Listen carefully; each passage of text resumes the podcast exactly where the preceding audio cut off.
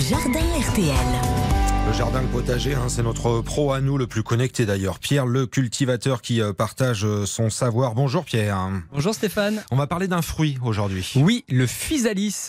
Je ne sais pas si ça vous parle, Stéphane. C'est un fruit un peu particulier. Alors c'est un fruit un peu particulier. On voit sur les gâteaux. C'est exactement ça. On le retrouve sur les pâtisseries. C'est un petit fruit un peu orange et des fois on le retrouve avec une, son calice, sa petite enveloppe en fait sur ces sur ces gâteaux. Et souvent en fait finalement ce fruit on le jette. On Mhm. n'aime pas ça. Et pourtant c'est le moment de les récolter. Et je peux vous dire que quand ça vient du jardin du potager c'est extrêmement bon. Alors il y a deux petits surnoms. Il y en a plusieurs, mais moi il y a deux petits surnoms que j'aime bien sur ce fruit. Il y a le premier c'est la cerise de terre. Mhm. Et le deuxième, c'est l'amour en cage. Alors j'adore parce que c'est vraiment le reflet typique de ce fruit, c'est qu'il y a une petite cage qui se développe autour du fruit, ce qu'on appelle le calice. Donc cette partie est toxique. Alors faut pas oublier sur les physalis, c'est qu'il y a des fruits comestibles et il y a des fruits qui ne le sont pas. Donc euh, attention quand même, on va pas faire de la cueillette sauvage n'importe où.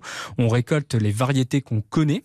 Et donc en ce moment, c'est le moment de les récolter. Donc pour savoir s'il faut récolter ces fruits, déjà on regarde la couleur du calice. Quand c'est pas mûr, le calice est vert, il n'est pas transparent, on voit pas le fruit à l'intérieur. Donc ça c'est la première chose. Si on commence à voir le fruit, c'est que ça commence à être mûr. Le fruit doit être coloré. Alors il existe différentes variétés, différentes couleurs, orange, rouge. Mais si la couleur est uniforme, c'est pareil, c'est un signe de maturité. Et souvent, bah, comme pour beaucoup de fruitiers, on retrouve des fruits au sol. Alors c'est quand je dis fruitier, c'est un arbuste. Ça veut Ouais. dire que ça fait à peu près 40-50 cm de hauteur. Ça rampe sur le sol et les calices vont tomber. Et donc là, bah, c'est que c'est signe de récolter ces fruits.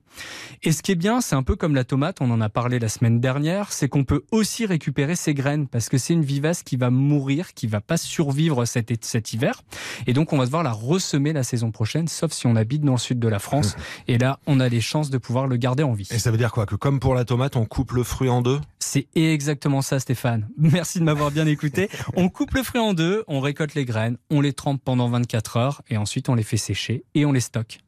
Et du coup on les stocke pour les, les semer l'année prochaine. C'est exactement ça. On va les semer de mars à avril au chaud en intérieur. On pourra ensuite les repiquer en extérieur après les seins de glace et on pourra récolter des nouveaux fruits à partir de septembre de la saison prochaine. Vous savez tout sur la cerise de terre ou l'amour en cage. Très euh, joli nom, bien poétique de la physalis à l'honneur ce matin dans notre rendez-vous jardinage avec Pierre le cultivateur. Podcastable rendez-vous comme d'habitude sur notre site rtl.fr.